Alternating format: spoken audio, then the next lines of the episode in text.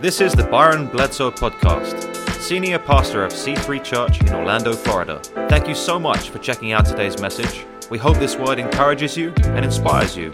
Let's jump into the message. We're excited to have you joining us today. If you're a part of C3, man, know that Angie and I miss you. We look forward to seeing you hopefully very soon. But we're grateful for the technology that allows us uh, to come from our home into your home. And then if you've never been to C3, we really want to welcome you. We're excited that you're joining us today. We want you to know that at C3, every single person matters. And so we're glad that you're connected with us today in this service. I want to make you aware that throughout the service, there's going to be a phone number in the lower part of the screen. It's 407 602 4141. And that number's there so that if you have any questions as we roll through the message today, you can text us that number, and this evening I'll pop on social media uh, this evening or first thing in the morning and answer whatever the most common questions were. We're in a series called Unique, and it's a series that's really all about you. Often we hear about how we're supposed to love God and love others in church. We, we've got that down. We know at least we're supposed to do that, whether we do or not. But Jesus also said, Love your neighbor as yourself. Love your neighbor, I get it. I'm supposed to. Don't always do that well, but I'm supposed to do that. But love yourself, we don't hear that talked about. And I don't know that we know how to do that. And part of the reason is often we don't know ourselves.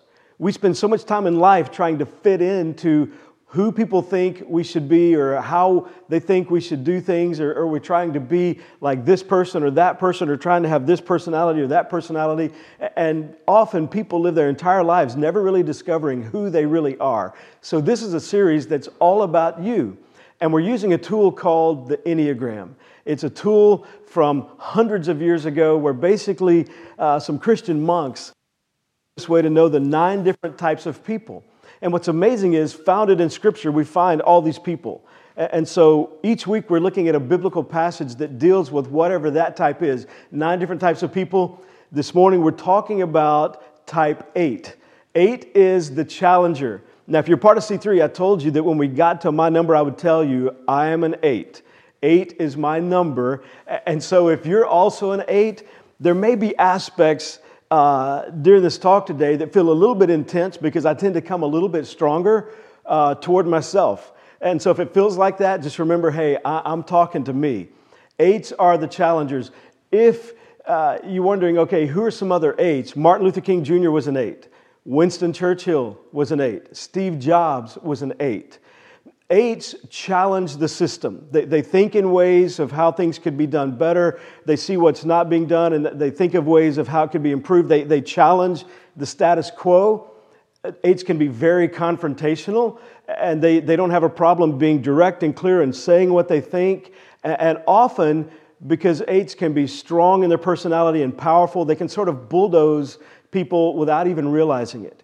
So as we go to Scripture, I want to look at the story of someone who was an eight, and I think there's some things that we can glean from this. In Exodus chapter 2, we, we drop into what's happening in the story of the life of Moses.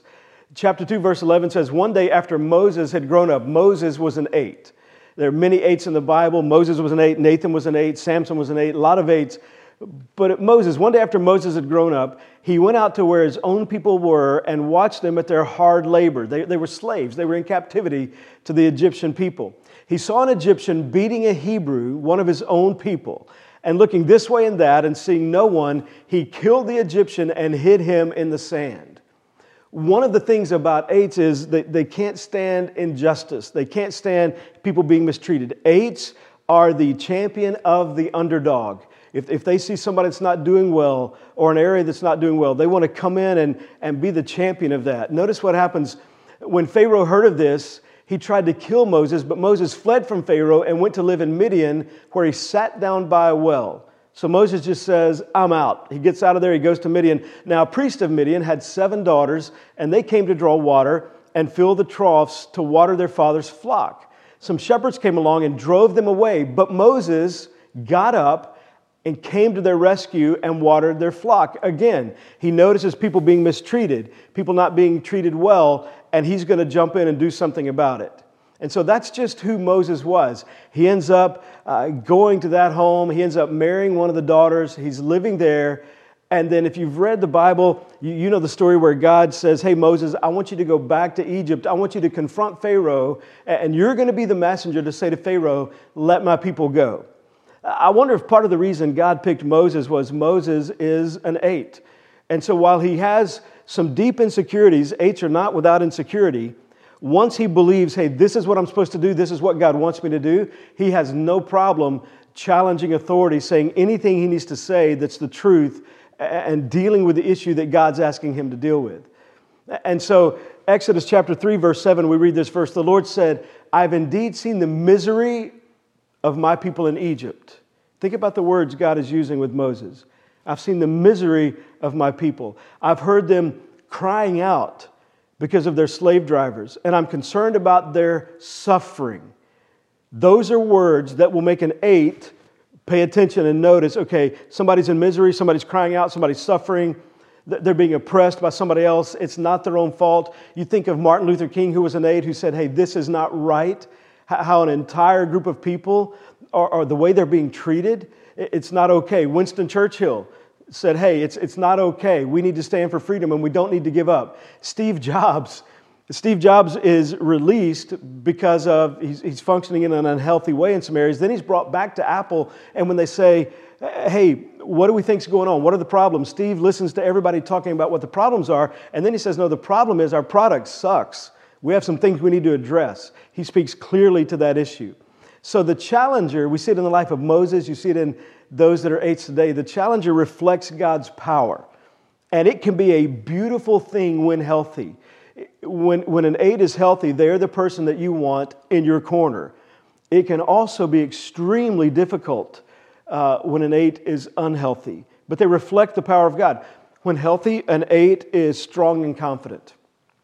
Eights are very strong, very confident, not confident necessarily in themselves, but confident in whatever the mission is, whatever their focus is, whatever they feel like, hey, this has to be done in the world or, or this has to change in the organization and how things are running. They, they become very confident in that and, and powerful enough in their personality to pull that off.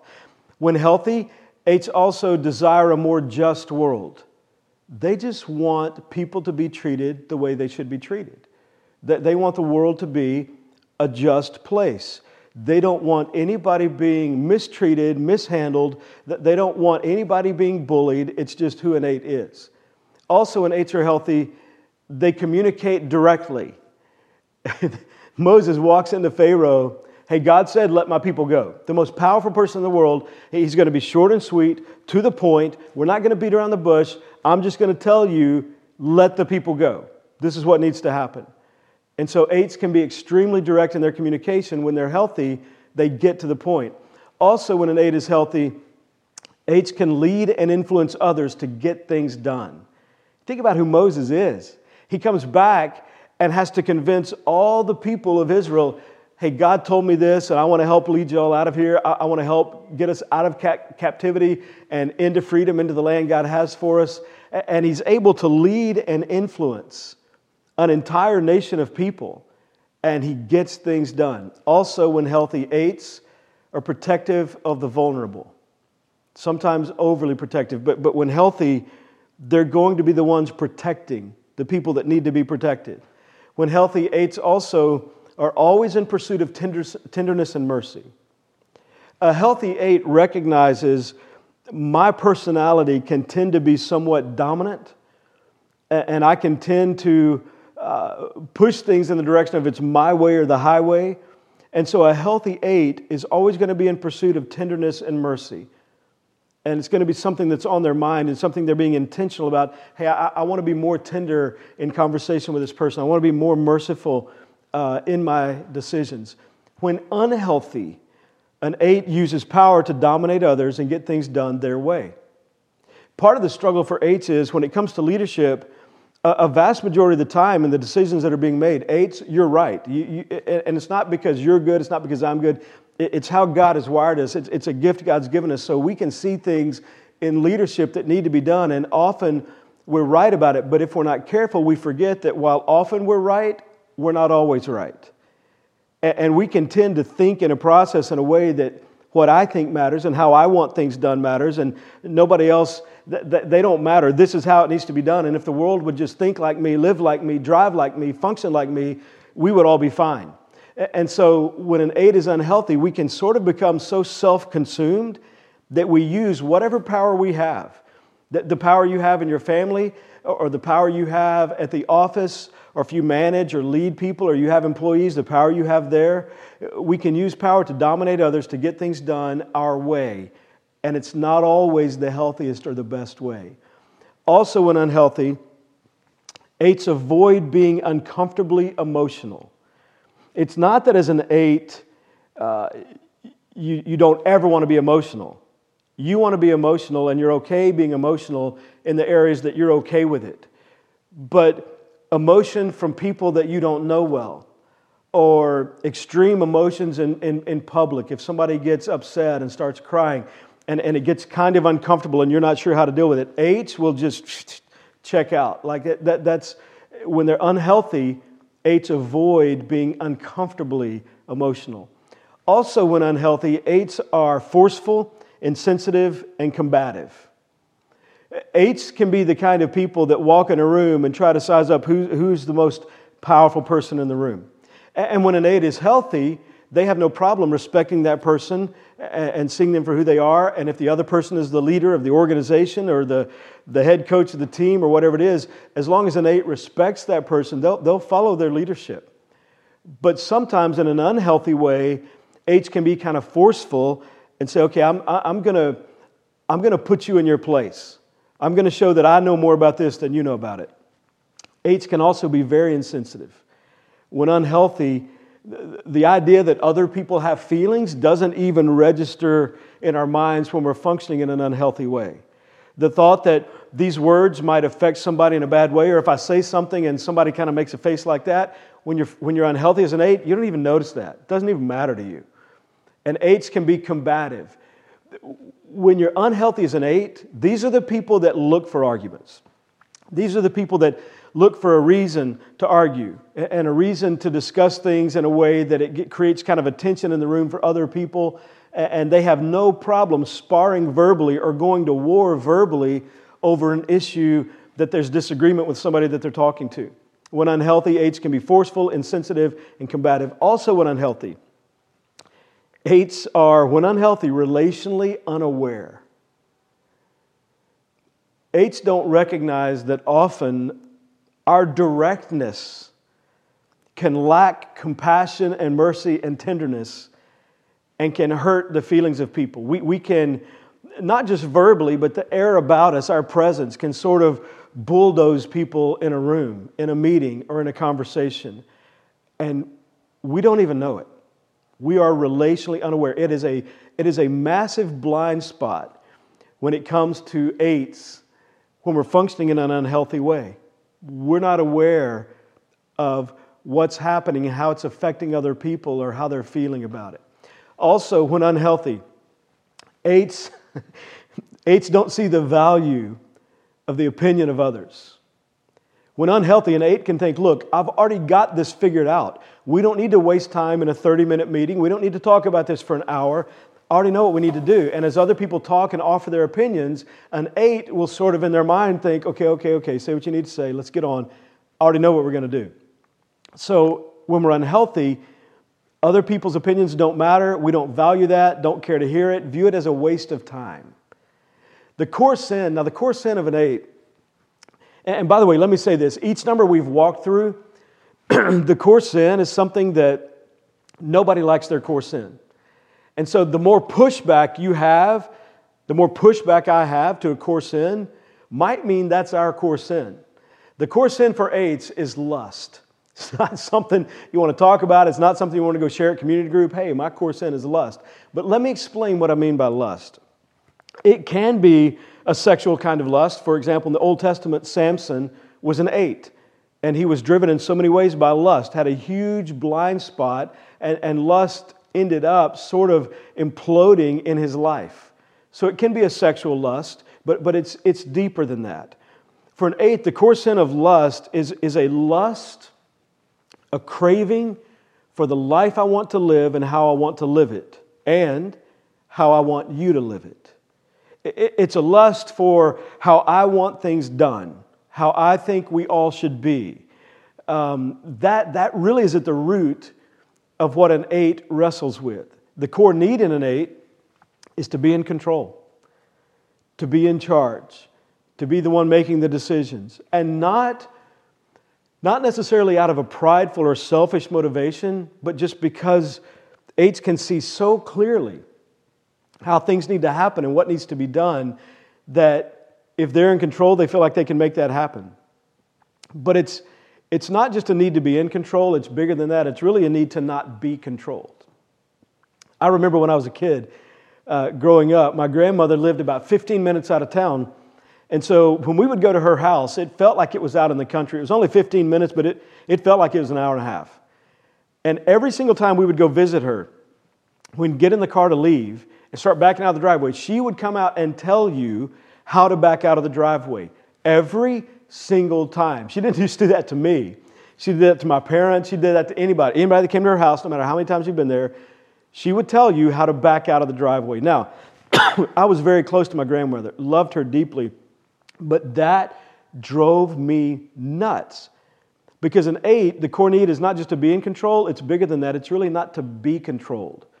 So, eights can be extremely sensitive if you're trying to somehow control them, if you're giving them directions when they've driven to this place a thousand times before, if you're trying to tell them, hey, this is what I think you need to do in this scenario, if it's not been asked for, your opinion, then an eight can easily translate that as you're trying to control me, you're trying to manipulate me.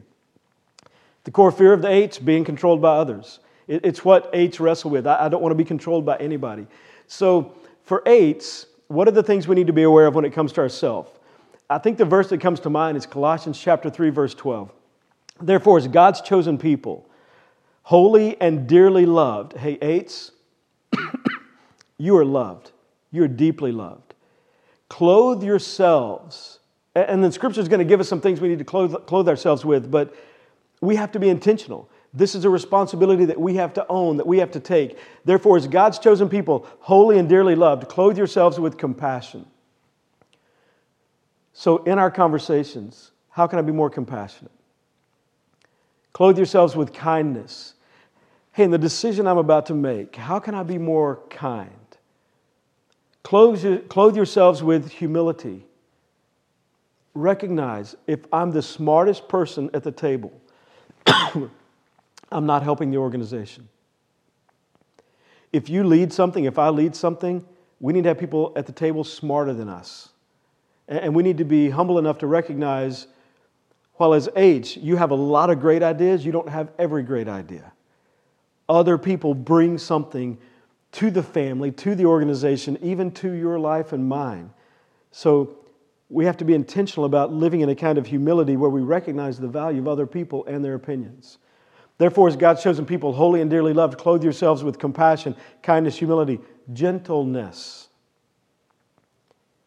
Now, as an eight, you really have to focus on being gentle.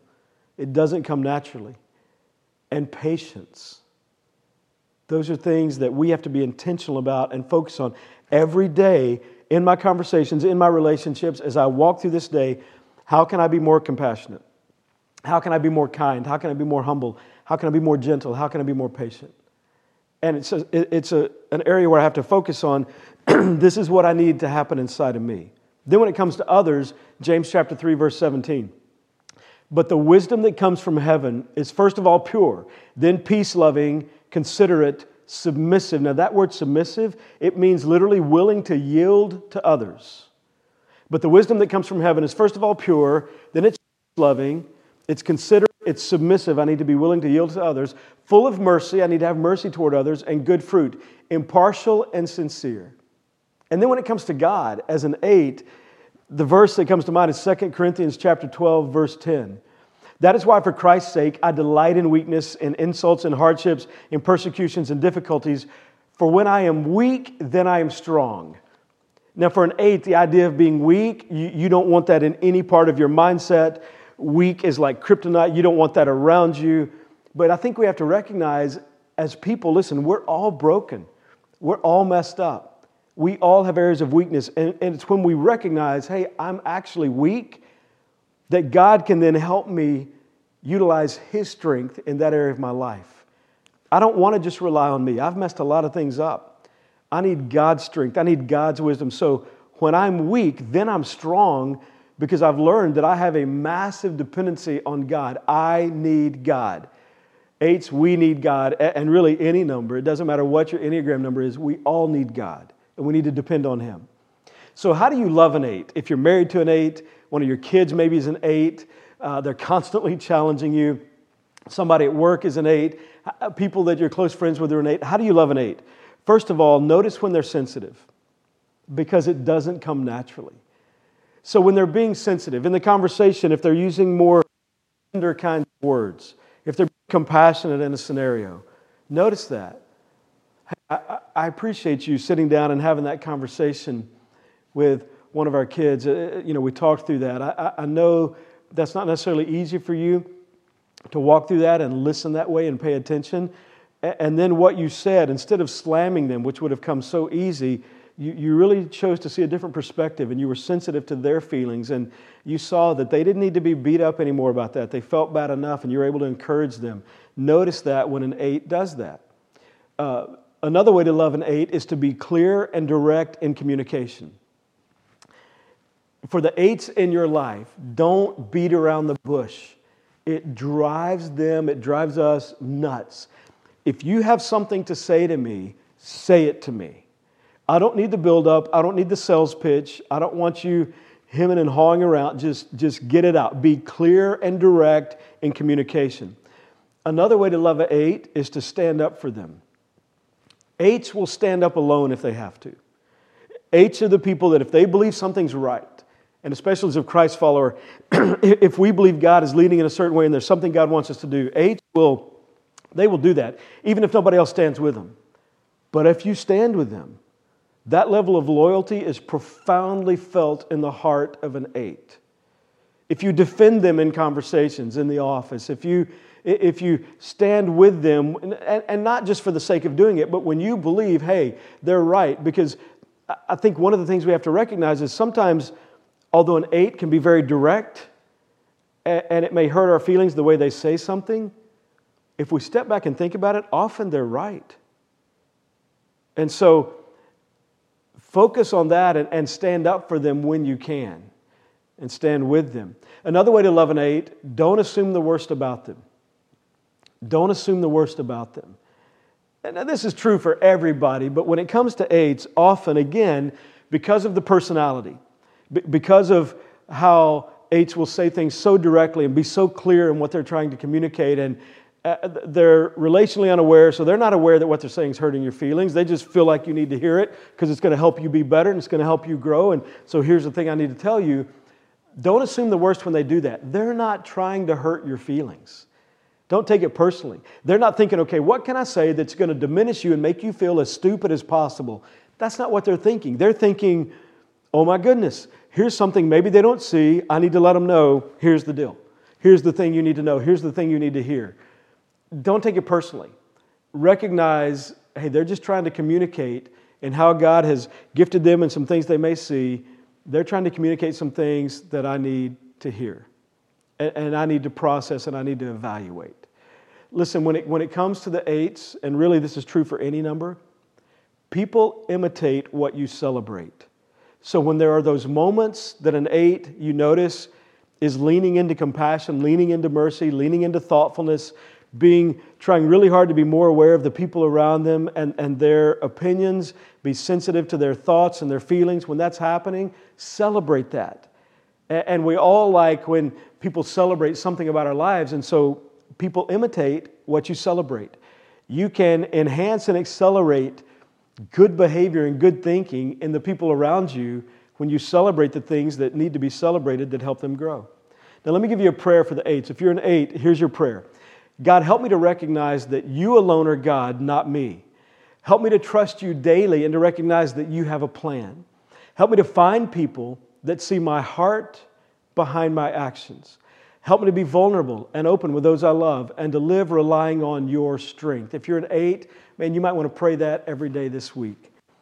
And then maybe you're watching this morning, you're, you're with us online, and you know deep in your life, maybe you're an eight, maybe you're not, maybe you're not an eight, but as you, as you step back and realize, hey, we all have areas where we're healthy, and we all have areas where we're unhealthy.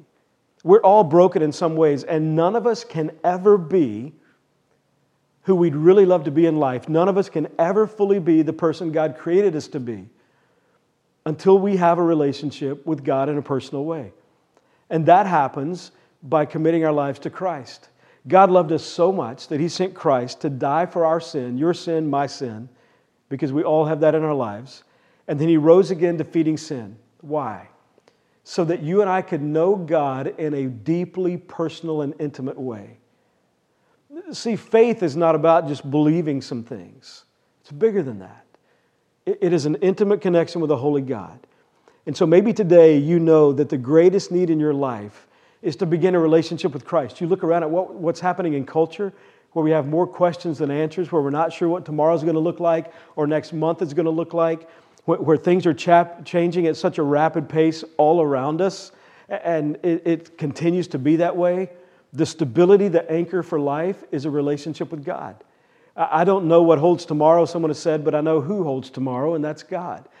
And so today, as you're watching this, if you'd like to commit your life to Christ, I want to lead you in a very simple prayer. And you can pray this prayer out loud. You can pray it in the quietness of your heart. The Bible says in the book of Matthew that Jesus knows even our thoughts.